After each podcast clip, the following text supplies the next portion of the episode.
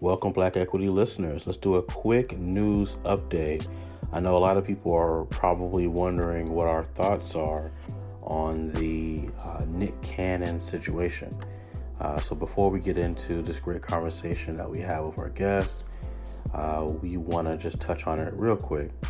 So, uh, if you haven't been checking out some of our uh, sneak preview for Hide Something from a Negro, which is a new uh, podcast that we are releasing through Black Equity Network. We've actually been talking about this topic even before Nick Cannon said his comments.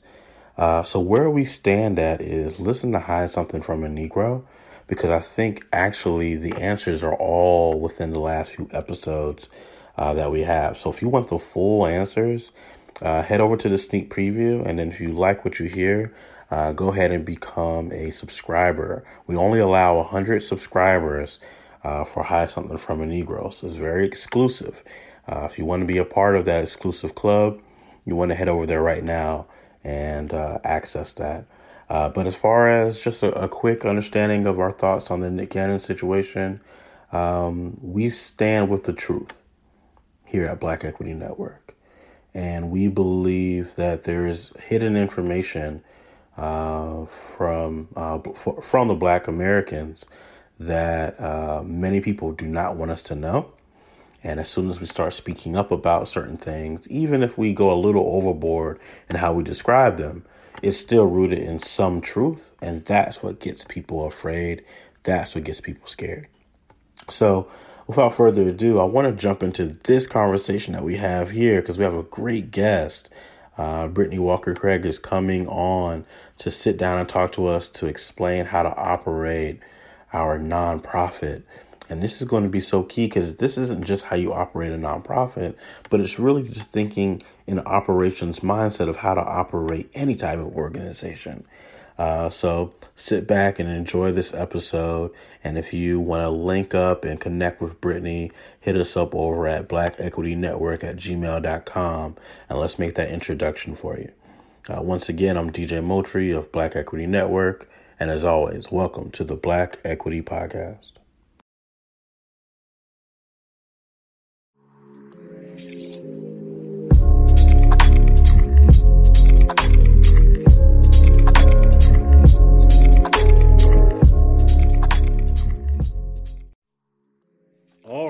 We are back for another great episode of Black Equity. I am excited about this conversation. I get to talk about how to run a nonprofit. Now, I've seen a lot of topics out there uh, where people are saying how to start a nonprofit, and that's great. I mean, you know, that's that's always wonderful to start a nonprofit. But I want to know, okay, well, after I start a nonprofit what do I do next? Like, what is the the next uh, the next step? And so on the line we have Brittany Walker Craig on the line. She's going to step in and help us understand, you know, how do we run a nonprofit? But before we do that, we want to learn more about her. So Brittany, come on and let us know. Uh, are you there? Hi guys. How are you? Welcome y'all? to Black Equity. Thank you for having me. I appreciate it. No, definitely, definitely. So, for those who do not know who you are, uh, just tell us a little bit about yourself and uh, the organizations that you represent. Absolutely. So, my name is Brittany Walker Craig. Um, where do I start? I'm a retired chef. Um, okay. I, I, owned a restaurant for about a year and eight months. Um, I am a professor I am a biology and nutrition professor at a um, community college system here in Houston called Houston um, Community College. Okay. Um, I do a lot of pre med and nursing students, and my class is nutrition and diet therapy. Um, that came into play because I'm a nutritionist as well. Um, of course, having family from the South, I'm here in Houston, Texas, but my dad's from families from New Orleans and Louisiana. And so, what we do is eat a lot of bad things. we eat a lot mm-hmm. of butter, a lot of cream, a lot of things that are adding chemicals and toxins to our bodies that are resulting in all these chronic illnesses, such as heart disease and cancer and um, stroke and diabetes, and all of these things that tend to hinder um, our communities of color and our minority communities. So, how I got started in my nonprofit, which is Fem Flora. Fem Flora, we aim to improve body literacy and uterine health outcomes through service education and advocacy. So, we're focusing on uterine health in the big in the uh, community of women of color because what you eat and what you put into your body, of course, has an effect after a while. Think about it if you're getting sick, it's because you're around pollen or you're eating something or it's something that you're putting in your body that your body is having a reaction to. So we want to showcase that you could do um, healing to your body and through education through what you're putting in and on your body. So I am an advocate for that. Coming back to being a chef, you know, um, my chef, my um, restaurant was a Cajun-based company, so we're having all type gumbos, etouffees, anything you could think of that is the mm-hmm. good stuff that coats to your rib and your spirit. You know, you right, want that right. it tastes, you know, your mama cooking that it hits your taste buds is there. But I started gaining a lot of weight and I was actually diagnosed with uh, type 2 diabetes. Mm. And a lot of people didn't know because I've always kind of had a slim frame and it didn't make sense to me. I'm like, I always associated diabetes with being overweight or being obese. But at the time when I was diagnosed, I was still very slim.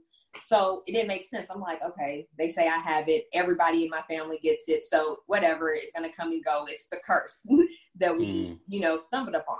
Right. But then, of course, once I got into nutrition education, I started realizing, like, okay, B, you're a chef. Like, you should know you shouldn't be eating things that are white like flour um, things that are bleached like granulated sugar because they have bleach chemical and toxins in them so i started doing research and i used myself as a case study and i ended up going on a plant-based diet and I don't know why, but um, my fiance at the time it was my fiance, and I decided to do it two weeks before we went to New Orleans. So we got to New Orleans, and we're like, "What were we thinking? No profit." Should have did the week after, right?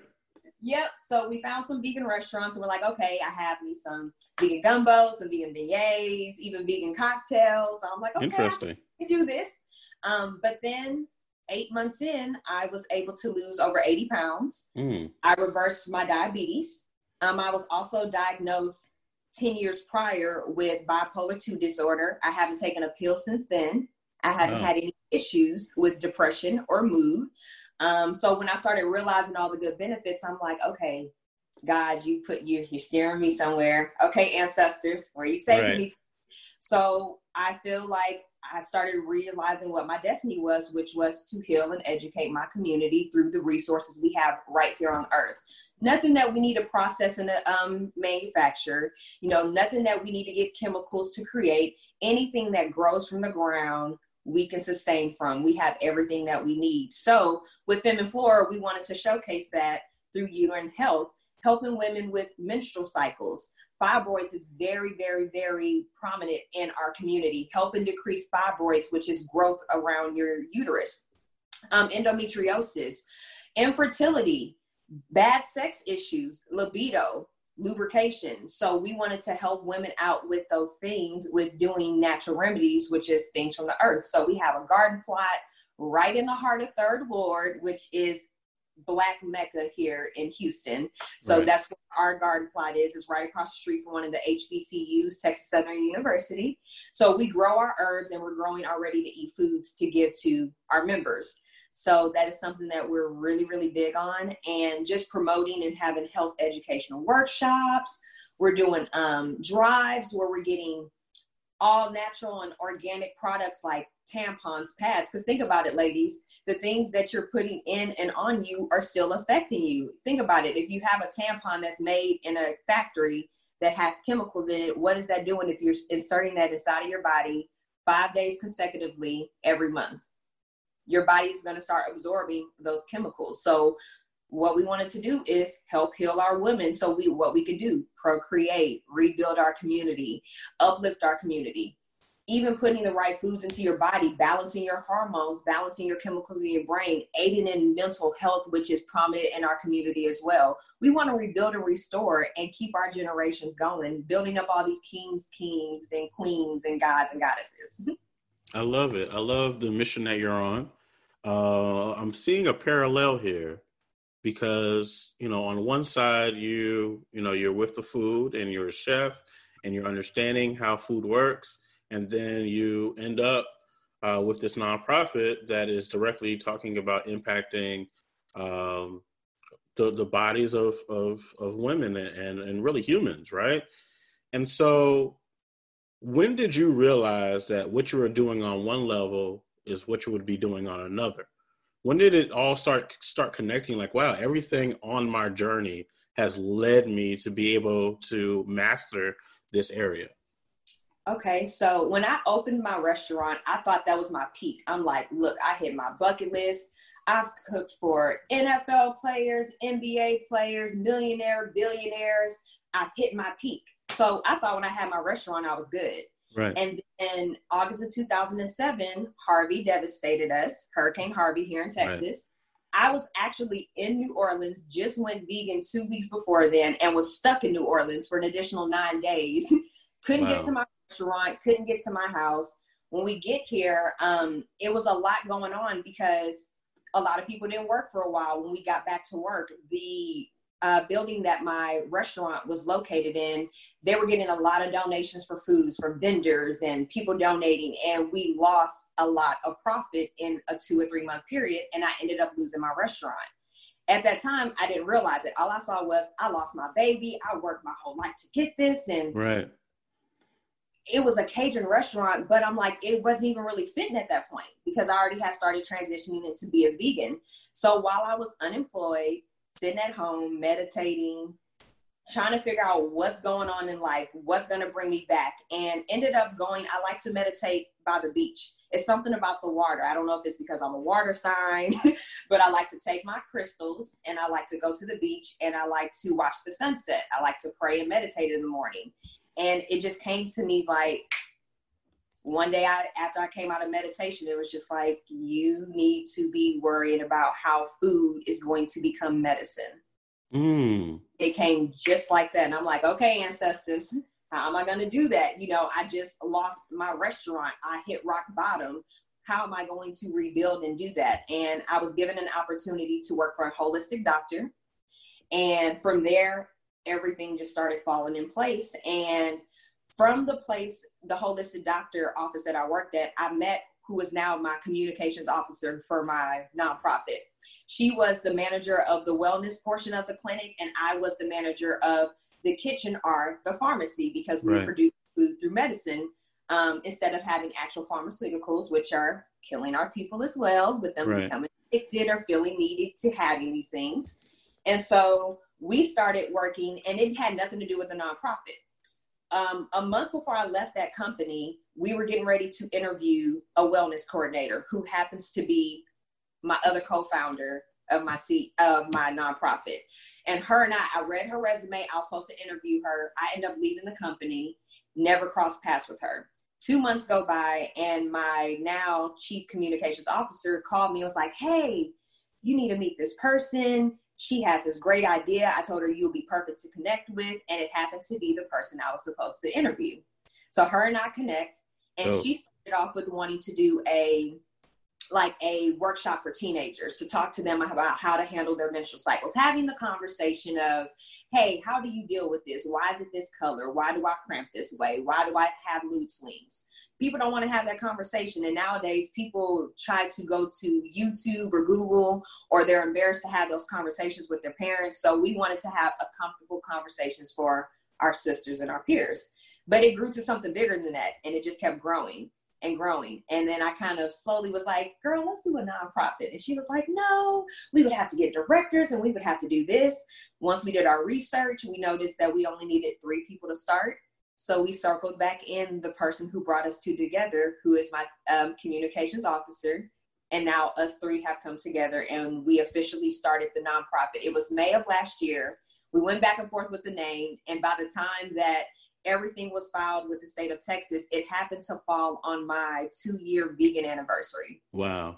That if this is not the ancestors, okay. Right, and right. that was August 13th of last year. And now we started and we have a board and it's just flourished. Um, our board, plethora of amazing black strong females um, we have three different type of nurses um, midwife doula spa owner um, somebody that owns a holistic company which i'm wearing one of her shirts right now representing Um, what's the last word say i got a pocket full of pocket full of stones dope so dope represent UGK here Okay. in texas okay so but yeah crystals um, we have a sex therapist, a plant scientist, um, nutrition director. I mean, we have a plethora of people, business analysts that just come together and we're really trying to serve our community.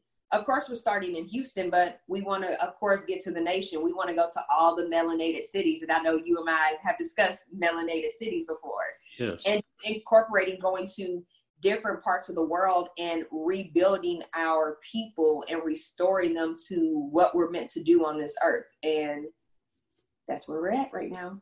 okay so you you're dropping a lot of wisdom on me today I, I got to catch up with where where this conversation is going to go. First of all, congratulations on being able to lose that weight and being able to get healthy and recognizing that uh, food is medicine. I do want to touch on food being medicine during this episode.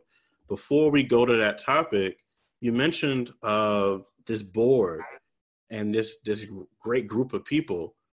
I think the, the question that comes to my mind is how did you know you needed a board and how did you know that you needed a board this diverse that that's kind of where to me a lot of people don't ask like hey how you know they, they talk about starting a, a nonprofit but putting the right minds in, in the right spots to be able to lead how did you know that and why do you need this board Okay. So me knowing that we my role in the organization, I'm a co-founder and then I'm the chief operations um, officer. My third out of fourth degree is in technical management and operations. So I'm an Okay. operations girl all day long. And got you I've always done it for for profit, but never for nonprofit. And it kind of came easier with nonprofit because I'm like, okay, guys, so we need people of the specialties. We need to see what's in uterine health. So then my directors, we all came together and we started thinking what's important with uterine health. OBGYNs, doctors, pelvic, yoga meditation, who's doing herbs, sex. We just started thinking about all the different specialties or job titles that aligned with our organization. Once we had a general idea of that, then we went down to the next tier. Okay, so who knows who where? We got in our our little black books, started thinking who who knows who. Then we set up interviews for first round. Once we decided who we wanted and who we did not want, those people we wanted happened to be blessings. Hey, I know somebody that does this, I know somebody that does that, and it just happened to be the certain roles that we were missing. So it was just a referral and a network, which of course what you're trying to build and just having a secure network. So that's how we were able to build our board successfully. Um, so out of who we knew naturally, we pulled 80% of our board, and then the remaining 20% came from referrals of first round hires of our advisory board. I love that. I love how that all flowed for you. Why is, and you kind of touched on it, and I'm glad I'm talking to someone who has an operations background because then we can really drive this car uh, together in this conversation.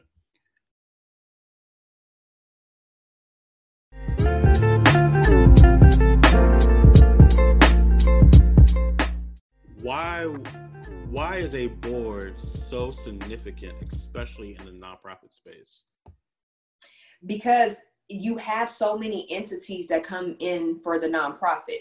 You want to have a main mission and purpose, but all your programs that you're doing are going to be different programs. What's the point of having one program and 15 different people that all 15 of those people are not going to be able to benefit or take the nonprofit to its fullest potential? How are we going to reach out to all of these different sectors within this one issue that we're having. You have to have multiple people from different backgrounds. So, for instance, if I'm having a health educational workshop, yes, I'm going to more than likely use my nurses and my health educators. But then if we're focusing on mental health, that's my psychologist all day. But if we have to go work on our garden, then my plant scientist is holding that down with my volunteer coordinator. You just have to pick and choose who's going to work best to manage your multi, your different entities or your little programs that makes the overall conglomerate. How did you know that they had these specific specialties? Because when they applied, we were very thorough. I went to corporation mode when I did application. So the application, it was only 10 questions, but very thorough, and cover letters and um, resumes were included. Some of them I was able to already do research on them through their websites, through publications. Being a professor, I have access to different programs and associations. So I was able to type a name and bam, medical board. I'm able to look up every nurse, every midwife, see what they have going on, see their accolades.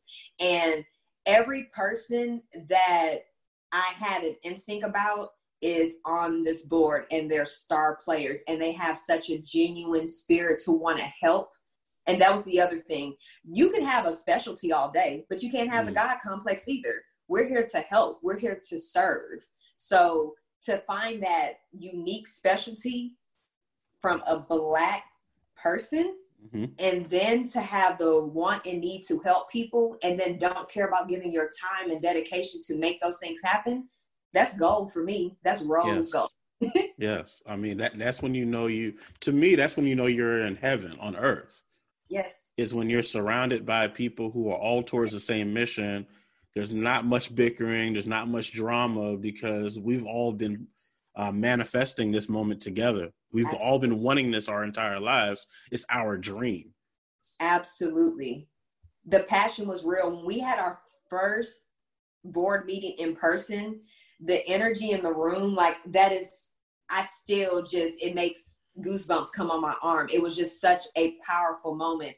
It just was one of those, I know like one of the ancestors was like chilling in the corner, like, yes, I gave y'all those gifts. I right. gave y'all those resources. It's, it was such an amazing feeling. I love getting together with them, just being around them, just and then just watching what they're doing. You know, from a personal standpoint, I make it a big effort to support don't just get on the board and I'm using you for your name and your accolades. You have a business going, I'm spending money, I'm buying, I'm supporting. I don't want the hookup. I don't want the, the friend discount. I want to support like I'm a real client and customer. We have to uplift one another. I can't always come with my handout saying, hey, what you gonna give me when you've already given me so much in my nonprofit. Right. Because of course you first start off with a nonprofit. You're not rolling in dough. You're not instantly getting funding. Grants are hard believe it or not, people grants are really hard to get attached to. You got to rely on your dues. You have to rely on your donations. You have to rely on other means and resources, selling merch, selling um, mer- uh, merchandise. Like we just started a tea that we're rolling out this week, a uterine tea. There's things that you have to think about. So when you have these people, we're not paying them right off the bat. They're not coming in with a salary. So to find somebody that dedicated and that passionate when they have their own businesses. Then they have their main sources of income that they have to use for capital for their own businesses to worry about. Then they have personal lives and families. So to find somebody that's willing to donate their time and energy to a cause that you are unable to pay right off the bat, you have to support them. That's to me, you have to. It's only respect.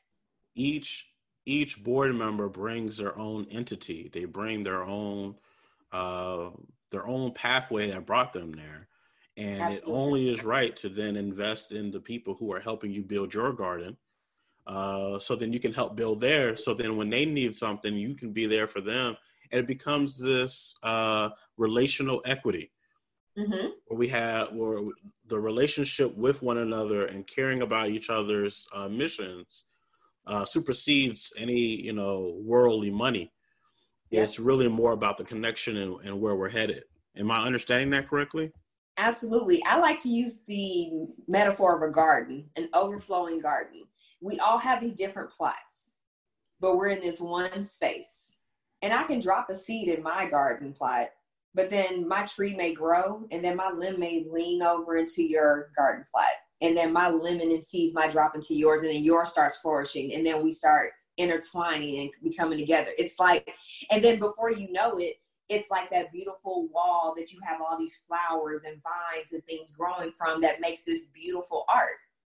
It's amazing to bring people in that have their own things going on, but then it ties into your business. But then somehow in the future, you could start something else that might then tie into their other bit. It's just constantly growing and ever evolving.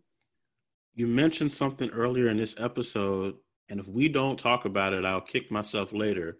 you mentioned a God complex. They, these people that you've brought on, you know, they they had a potential to be easily to work with. You got a great board, but then what would you see in a, a particular candidate that would make you say something about this particular candidate?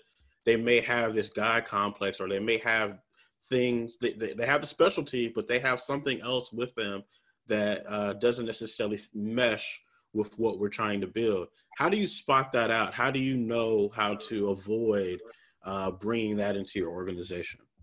I think one, your persona is everything. Somebody's energy is everything. My grandmother, one of the most wise people that I know, I've only seen her dis- dislike two people my entire 35 years being on this earth, or almost being 35 years on this earth. Right, right. And he's always taught me people's energy is everything. And if you can't get it at first, baby, she was like, people can only leave up a facade for about 90 days. Give them three months and they'll show you who they really are. But she said, if it's something that God does not want you to align with, you're going to instantly know. It's going to be like a magnet rejecting. And that's how I feel it. As soon as I feel that it's like, uh. so then I was like, okay, well, let me try to play devil's advocate. Then I'll ask you questions. When I start realizing it's about the money count and what you can do versus the helping of the person, I don't care about you made a billion dollars this year. How much of that billion dollars did you tie back into the community? What time did you really put in? Was that billion dollars based off of you just get pharmaceuticals and making money for yourself? While you're killing our people off or are you really taking time and making money by helping people and healing people? You don't want the a good doctor or a good person that's in health doesn't want a consistent patient. I want my patient to come in and heal and then if i see you again that's because something major's happened. I don't want to see you consistently all the time because that means i'm not doing my job correctly. Right. So if you're about having to have that consist it's not about that. It's about mm-hmm. how quickly can I educate you? How quickly can I help you see this different alternative lifestyle that's going to really help you grow and heal? It's not about how much money can I get out of you and how long are you going to be a patient of mine. So I like to weed that out. And then um, just also just seeing what your cause is. Why do you want to do this? Why why uterine health? Why women? Why black community? Why? And that answer is always big for me if you have to hesitate and go, um, and you can't think off the top of your head, because if you ask me why, I'm going to give you, oh, you probably tell me to shut up because I'm going to just keep going and going and going. So I just read all of those different energies. And then professionalism, because you can do great things in the community, but are you on time? Are you punctual of other people's time? Are you really doing things that are professional? Do you hold a good demeanor? Are you arrogant? All of those things mean something when you're being a part of something that's great. Got you. Okay. Now you mentioned uh, funding and um, you know grant. So you know we have we have to go down that path just a little bit. What is that process when you're you started this nonprofit and now you're you're seeking funding? What it not only the process, but what type of frequency do I need to be on in order to attract the necessary funds for my organization? Okay, one, you need to be legal. You have to be legal, guys. You have to make sure you're registering with the Secretary of State. You got to make sure you have a legitimate EIN. you have to make sure that if you register in some type of government system that you're getting a cage number you have to be legitimate first and foremost for anybody to give you funding secondly what type of funding are you looking for are you doing corporate funding do you want somebody just to give you a mass amount of money to help with a program to help you with um, payroll programs venues are you looking for gift funding? Do you just want to get gift cards or free products for something? You have to determine where your funding is coming in at. Um, and then if you want to focus on not go corporate, but you want to go social media more fundraising route, then you need to become verified. You need to have either that blue little check. If you don't have that blue little check, you need to have a very strong presence in your community. You need to have real engagement people think engagement may be okay i make a post and i need 300 likes engagement can be just consistently being present in the community itself. Because some people have to realize social media is great for networking but what's really happening real live time? Who is on the streets? Who's really getting out there and making things happen? You need to be involved with your local community your city legislator other organizations partnering with people, not partnering because I can get something from you and you can get something from me just because we just want to be great. You have to build really, really, really good relationships. And then once you get a part of certain associations, once you start networking with the right people, and then of course you have legitimate documentation, funding will start coming, but you have to differentiate what type of funding you want to go with do you have an executive director on your board that can manage your funding or, or a treasurer or a business analyst that knows the proper approach to funding? See when i'm talking to you and i'm understanding operations i think we have to ask this question even on the for-profit side too. Why is operations um, or how important is operations to the grand scheme of an organization, in your opinion? It is extremely important. It's your it's your bread and butter. It's your vegan bread and butter. your whole bread. Now, what is vegan bread and butter made out of? What is what is in that butter? Normally, cashews or almonds or walnuts. Okay. Okay. And then hemp, hemp milk or something that is um, that's providing a good source of fiber and protein for you. Okay, fair enough. but um, you have to have operations. It's your logistics. It's your mm. supply management. It's your money, your accounting, your structure, your organization.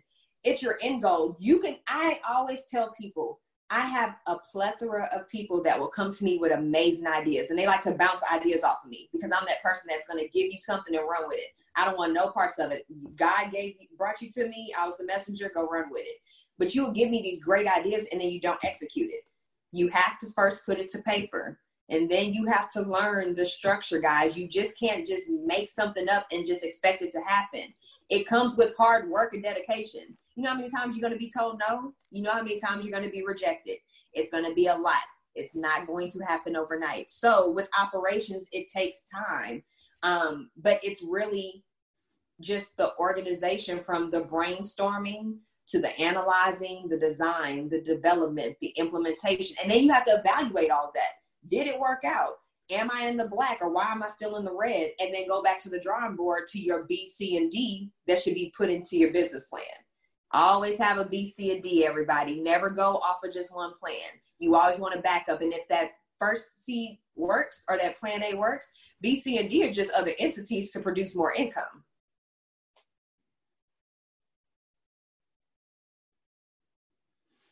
Yeah, you you um you position yourself uh so that at any time something else happens, you can quickly navigate to that other pathway without anybody re- realizing that you actually went a different way because it, it becomes a seamless transition. Absolutely. Stay ready so I don't have to get ready. You stay ready all times. My grandfather taught me that at a very, very early age. And I think he's probably the reason why I have a love for operations. My grandfather, my dad as well. My grandfather started off um, no degree, no degree, no diploma, started off as a janitor, um, ended up becoming the first black manager for Gulf States, which is now considered Reliant Energy. Okay. And he was very big on you have to be structured. He said the one thing our people mess up on, they have great ideas and then they just jump in it. And when they don't get what they want, they give up and they blame everybody else. He says you have to have structure. If your operations is not correct, then you're not going to succeed. If you're not going in with hard work, ambition, and passion, you're not going to succeed. You have to have backup plans because everything is not going to go your way, and especially the first time around. So, when you've come across a situation where plan A did not work out, um, what is the immediate thing that you're thinking? Uh, do you automatically jump to plan B, or are you looking at what caused A to mess up? Maybe I got to look at C or D. How how are you kind of maneuvering through plan A is a disaster, it's not working, we got to go somewhere else. Where do you where do you go next? Me, I'm the person that's overly analytical, so I like to forecast. So if I see something coming, I'm like 3 to 6 months in advance knowing that something is not going correct. And if that's the case, human in me is going to get a little upset. You know, you're emotional. You're like, oh, I wanted this to work. And then regroup, meditate, get back in order, get back focused. You got knocked off your pedestal, readjust that crown, and then you go back and you evaluate what went wrong. Did this go wrong? Is it just going to take a small adjustment for us to get back in line, or do I need to completely scratch this plan and, like you said, go to B? But then I might go to B and say, uh, that's not going to work too. Let me go ahead and just jump to C mm-hmm. and roll C into A, and then we'll get to B as a backup for something else. Right. But I always like to map out my options. Even if I have to go back to the drawing board, that one idea is always going to get broken down into three different options. Gotcha. Just because I like to be prepared on any worst case scenario.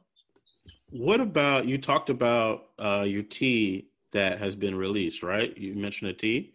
It's going to be released on Friday, sneak peek, June okay. 5th. Yep. With and what, uh, when I go purchase it, what what's it called?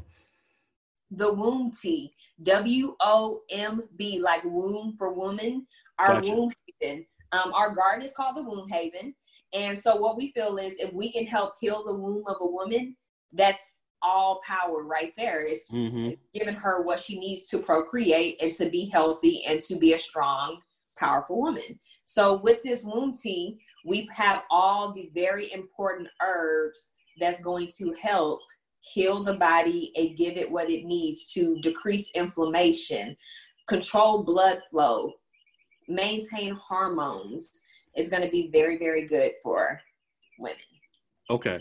So when you're deciding on bringing this product to the world for, mm-hmm. for women to consume and take in, how did you know that you wanted to go in that direction?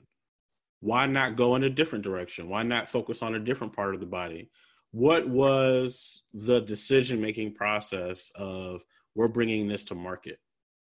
Because with the statistics of women, one out of three women have uterine health issues.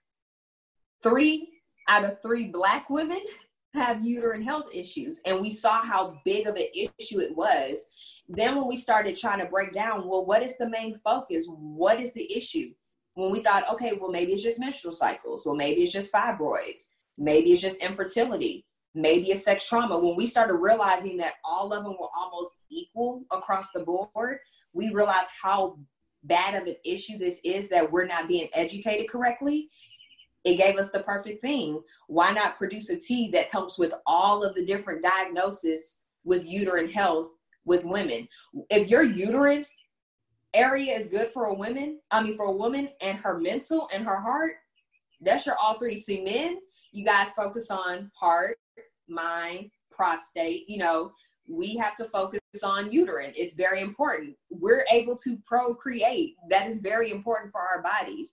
And just what we have to deal with with our hormones and what it can affect with our brains and how we function. That is very important to keep in line to maintain optimal health and life longevity. Makes perfect sense. So you choose to go in this direction because it's solving a root problem that if we solve this problem, it's going to impact generations and generations and generations down the line. So it's not just a, a quick product to get a quick flip to make some money, but it's, you know, a long-term game that you're looking at or a long-term goal that you're looking at. Absolutely. And all organic. A couple of the items are kosher, and people might wonder why kosher. I mean, we're respectful of all beliefs, um, and some things are just purified and clean. And we just want you to have the most clean option and opportunity that's really not that hard. It's not difficult to consume. Um, some people are just unaware of what these things are and how to get to them. So we just want to make it e- easy and accessible to give to anybody that would like to have it.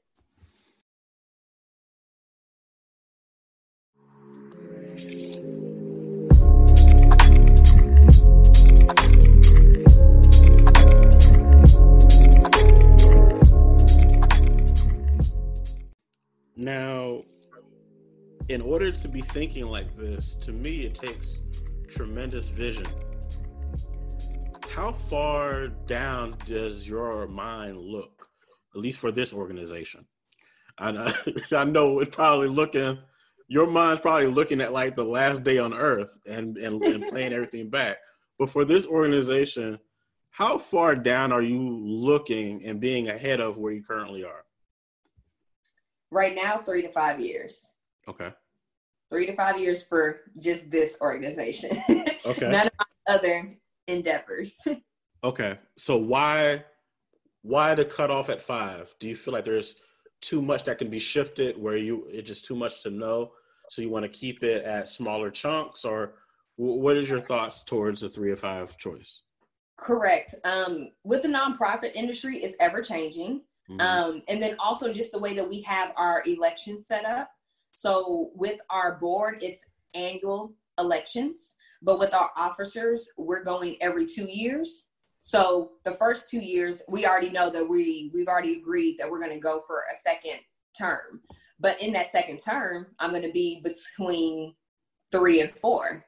Gotcha. So that's the mind frame that I'm at right now because I know at to this date, that's how far I'm thinking ahead. I don't want to go too too far ahead because we don't know what's going to happen in that time frame.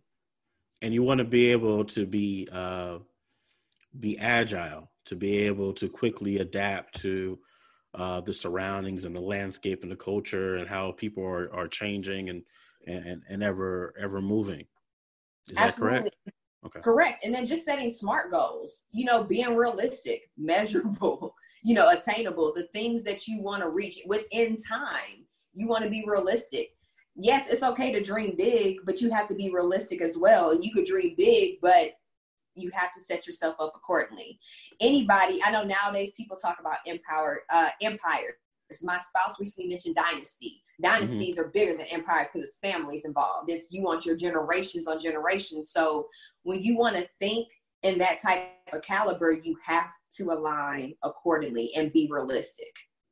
I like that. It's possible. You just got to be realistic. I like that. And so the products that you're putting out, and we were talking about before, it is medicine. Correct. Now the food now the food is medicine. So how does it feel to be healing a nation? Amazing. You know, being a chef and watching my cancer patients, diverticulitis, all I've done dealt with all different types of illnesses. And that was different because I was still eating meat. When I started working for the holistic doctor being plant-based, when you see somebody heal and grow, it's amazing. Myself, I use myself as a case study or my spouse all the time. But then my mom, that's like my biggest joy. She lupus, heart disease, all these issues. Um, she recently hit her goal of losing 60 pounds. She was close to 12 medications. She's down to two. And she's like a real believer. So seeing her and seeing the age that she was and knowing all the damage she had done to her body in all those 65 years, it mm. was like, okay, B, you're you're on the right path. So right.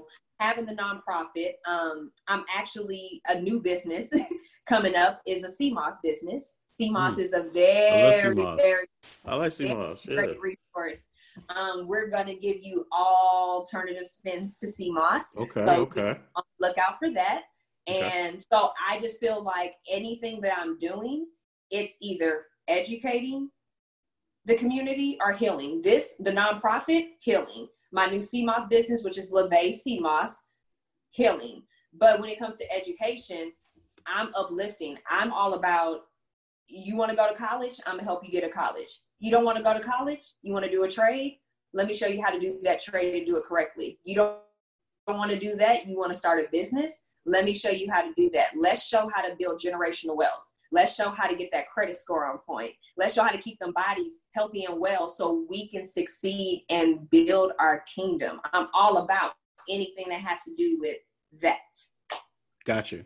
Okay. I, I know I've asked a, a lot of questions, um, so I, I'll, I'll try to scale back, but I have to know. So when I touch down in Houston and I go to the beach, what ocean am I looking at? Am I looking? Is that the Gulf Gulf of Mexico? What I, What body of water is it? That is the Gulf of Mexico. When you're in Galveston or anything along, you know, Louisiana, Mississippi, all of that down here, and aligning Texas is considered the Gulf of Mexico. Now, how is that? Because I've been on the Pacific, I've been mm-hmm. on Atlantic. What is the Gulf of Mexico like? Being able to lay down on a beach and look out, look out on to be honest, it's what I grew up watching because mm-hmm. I'm from Texas. Okay. But it's not the prettiest. Um, oil, yeah, plastic, waste. The water's very dark. It's very brown. Mm. Um, people are like, you don't eat crawfish no more, and I'm like, why would I want to eat crawfish that's coming out of that? Do you think about it? If you're consuming food that's coming out of that, 10 to 20 years later, when you have cancer, when you have yeah. Alzheimer's, have all these things, these are where it's coming from. So I don't like the Gulf of Mexico for that. Now, for me, I yeah. go frequently because from my house, I in Houston, um, it takes about an hour to get to Galveston. I can get up in the morning, go there, beat the sun rising, do my yoga, do my meditation, and just do more of the essence, the hearing the water, being in the moment. But when the sun comes up and you see that brown water, pack up and it's time to go back home. but right. you know, I, if I want to see nice water, I'll go to Florida, Destin, Florida. I got married there. I love the water there. Or like you said, I have to go to Cali, Caribbean. I'm in Jamaica, in Mexico. Mm-hmm. I'll go somewhere where I want to be able to see my feet in the water and be able to relax on white, pretty sand or diamond encrusted looking black sand and call it a day. Okay. So thank you for that because I, I, I I've never sat from that vantage point before. So it's mm-hmm. it's uh, enlightening uh, to hear that perspective. Now we do find ourselves in the middle of what people are calling a pandemic, uh, and people are saying that there's an uprising for Black culture, and so I feel like it would be a disservice if two beautiful Black minds are on here, and we don't at least you know jump into it a little bit. Yes. As you're watching from your vantage point, um, everything that's taking place with riots, with uh, I don't know, what, everything that's currently happening with Black culture on a political level, economic level, on a social level. What things jump out at you as uh, problems or solutions? It's just so much going on. I know. I'm like, guys, first of all, we've been going through this for 400 years. The only right. difference now is it's recorded and we can play it over and over and over right. again. Right. We've going through this.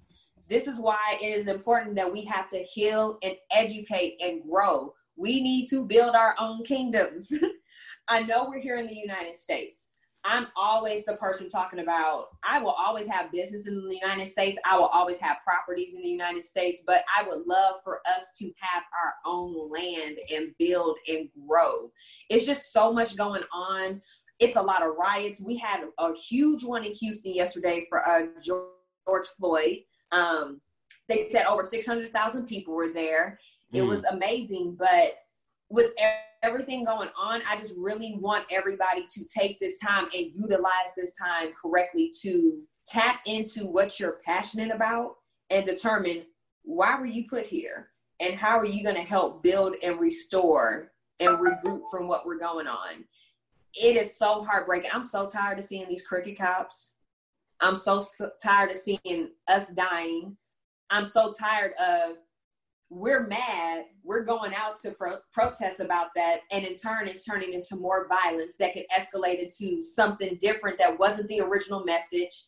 Things are getting misconstrued. It's just i just really hate to see what all is being put on media right now. I just really want everybody to try to focus on the bigger picture how are we going to build and how are we going to grow and how are we going to restore what are we really getting out of the riots? What are we really getting out of not voting? What are we really getting out of not doing something to really help the community?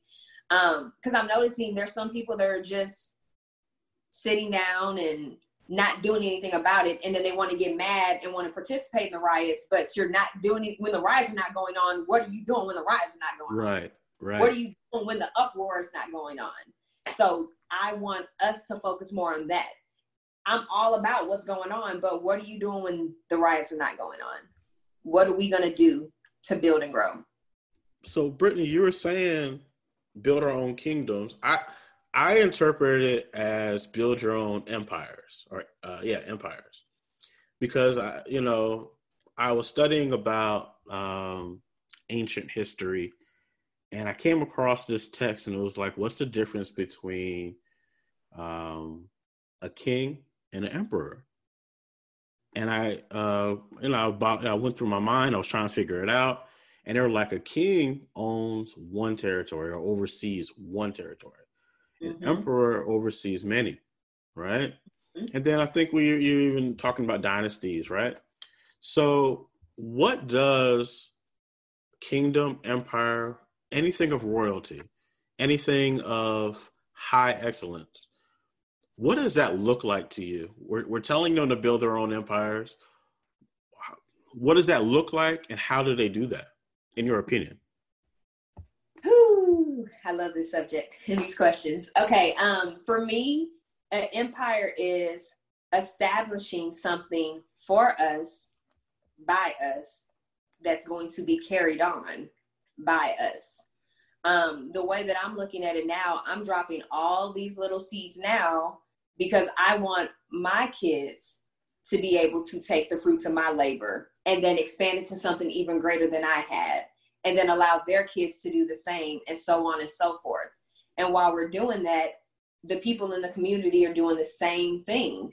It would be great just to walk out and know that I can buy anything black. My bank is black. All and I mean we have those options now, but we're not using those resources. And we're not being strategic about our moves. I think some of the things that hinder the black culture, the stereotypes, the ignorance, I wish that we can try to rid that and help uplift and empower people more. There's a lot of us that are empowered. There's a lot of us that are are lifted and working towards these things, but it's it will be amazing if we can get all of us on the same page. All of us to grow. All, all is a lot. All is a lot, but whatever I can get to now and whatever I can get my hands on now, that's what I'm yes. going to do. I think, I think a select group of people. I think there's going to be many empires being built during these next five to ten years. Mm-hmm. And because we're very tribal people, in my opinion, we're very tribal. You know, you know, you know, with Black Equity Network, what we're trying to do is create a, a kind of a neutral location where all the different tribes can come together and have a meeting place.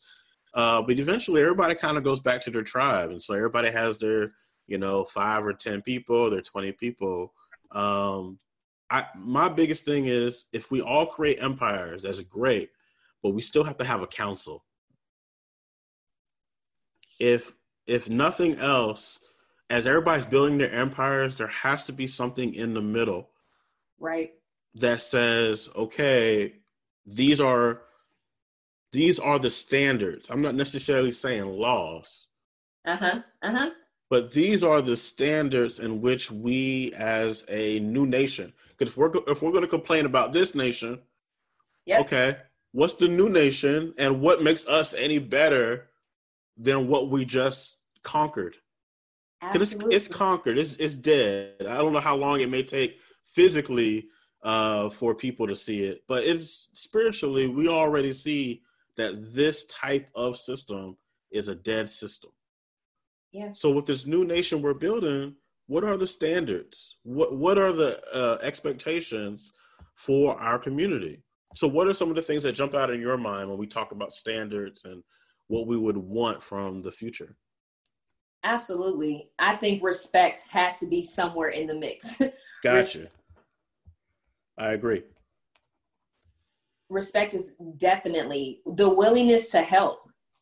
Um, for me, love is always to love on one another. If we can't love on one another, if we're always being spiteful and jealous and putting ourselves in competitions that we didn't even know we were signing up for, how are we going to succeed? It's not a competition. It's enough room for everybody to succeed, but we all have to be in that agreement in this nation that love, respect, don't be envious of one another. Let's build and grow, and what you provide to this nation has to be sustainable for all of us if that makes sense. Whether that's something that it's something that your empire is providing to keep us growing and building and flourishing. And it doesn't have to necessarily be that you provide all the food or you're the only person providing us oil for our you know our cars or you're the only one producing diamonds and crystals and jewelry if we wanted to give our love you just have to be adding to the community our nation in some form or fashion. I don't care if you're if you're donating to the council if you're donating your time reading books to kids if you're teaching about ancient african history i don't care what it is that you choose to do but you need to contribute in some type of form or fashion to okay. continue i follow that. I'm i'm, I'm go- we're going down the same path here so if we start this council, or when we the council started, okay, the council's there, and we're building this new world out. Okay, cool. But what if they decide not to do contribute to the nation? What if they? Because there's always going to be rebels. Because we were rebels of this nation. Correct. So what, when the new rebels come and say, "Well, I don't want to have respect. I don't want to have love. Forget your you know, contributing to the bigger society. What do we do then? Because we just came out of that side. When what do we do when we meet ourselves? First action to me would be roundtable. Why? Why don't you want to do this? Give me your valid reasons on why you don't want to respect, why you don't want to love, why don't you want to contribute? Mm. And based off of their answers, we would make a legitimate decision. Then why are you here? If we're all serving this one purpose and you see that it's positive, you see that we're uplifting, you don't see the negativity and the drowning of each other and the crab in the barrel bucket mentality of people, why would you want to be surrounded by everybody that's doing complete opposite of you? And that would be my approach. So I like where I like where you're headed here. So the things that we implement from the council must get us to a place to when we ask somebody why they wouldn't do it, they have no really great answer because it's it's in it's within your core. Whenever we start putting things out there that someone could easily have a why to, which is what we have right now, of you know why are you bucking the system? Well, because of this and because of this. Like the, we have all the answers, and the government currently has none. And so, eh, to build a new nation, we would have to get to a place that the core principles and the core things that are in place that we all agree to uh, when someone decides not to do them and we ask why, they're they would never have an answer because these are core principles to your soul. Yes. I'm here for it. Okay. Okay. Cool. Um, cool. Cool.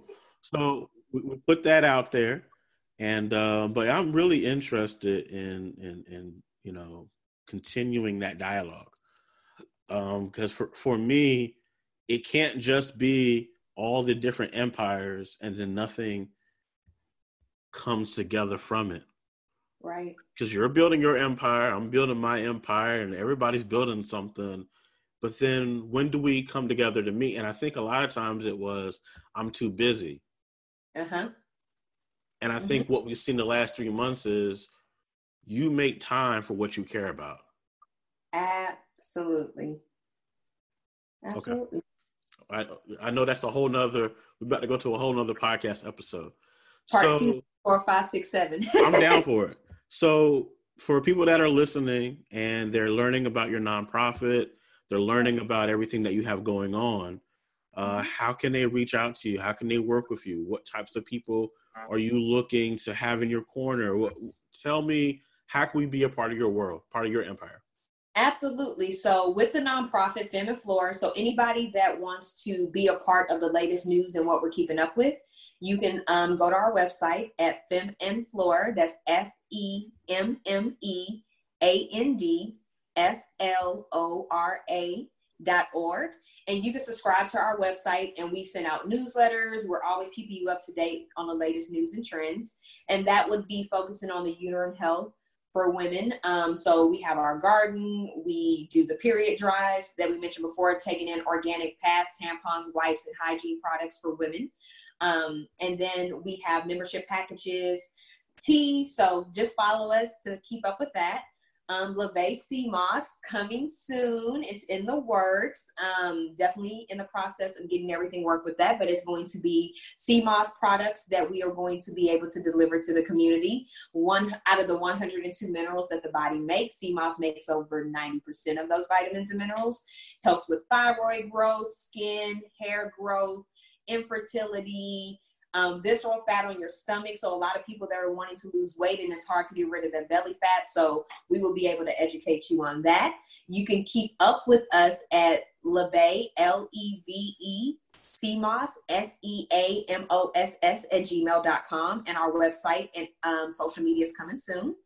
I also self publication with Natasha Johnson. So we focus on, I am the managing agent for Natasha Johnson. She focuses on um, the Black community, uplifting the Black community through photography, and her multimedia graphics is amazing. Her design is amazing. But we're talking about colorism and racism, how to combat mental health, and all of these things that we have been told as a nation that we're too ugly, we're too dark, we're nasty, we're monkey, we're all these negative things. We're beautiful, we're gods and goddesses we're made to be here. So we uplift that. So you can keep up with us at the self publication um, on Instagram. That's all together the self publication or the self publication at gmail.com. And that's the way you can keep up with me. Again, Brittany Walker Craig. Anything that you need to know about nutrition, um, plant based, Black nations uplifting our community, crystals, whatever you think about, um, I will be more than happy to assist on anything. Brittany, thank you so much for coming on Black Equity today. Uh, we are truly blessed by the wisdom that you gave us today on how to operate a nonprofit, how to see the world differently, and how to build these empires and then come together uh, to build a nation. So, thank you so much. And we'll be talking to you again soon. The doors are open for you to come back anytime. Absolutely. I would love to come back anytime. Segment so, coming so. soon, guys. we'll see you then. We are truly grateful for today's guest. If you are interested in becoming an approved Black Equity Strategic Partner with this company or one in the past, simply send us an interest inquiry to the following email djm at djmoultrie.com. Once again, djm at djmoultrie.com. Let us know your name, your company, your services, and which guest you are interested in partnering with. As an approved partner, you will have exclusive access to our network and have first opportunity at future partnerships as well. Thank you for tuning in and be sure to join us on the next episode of the Black Equity Podcast.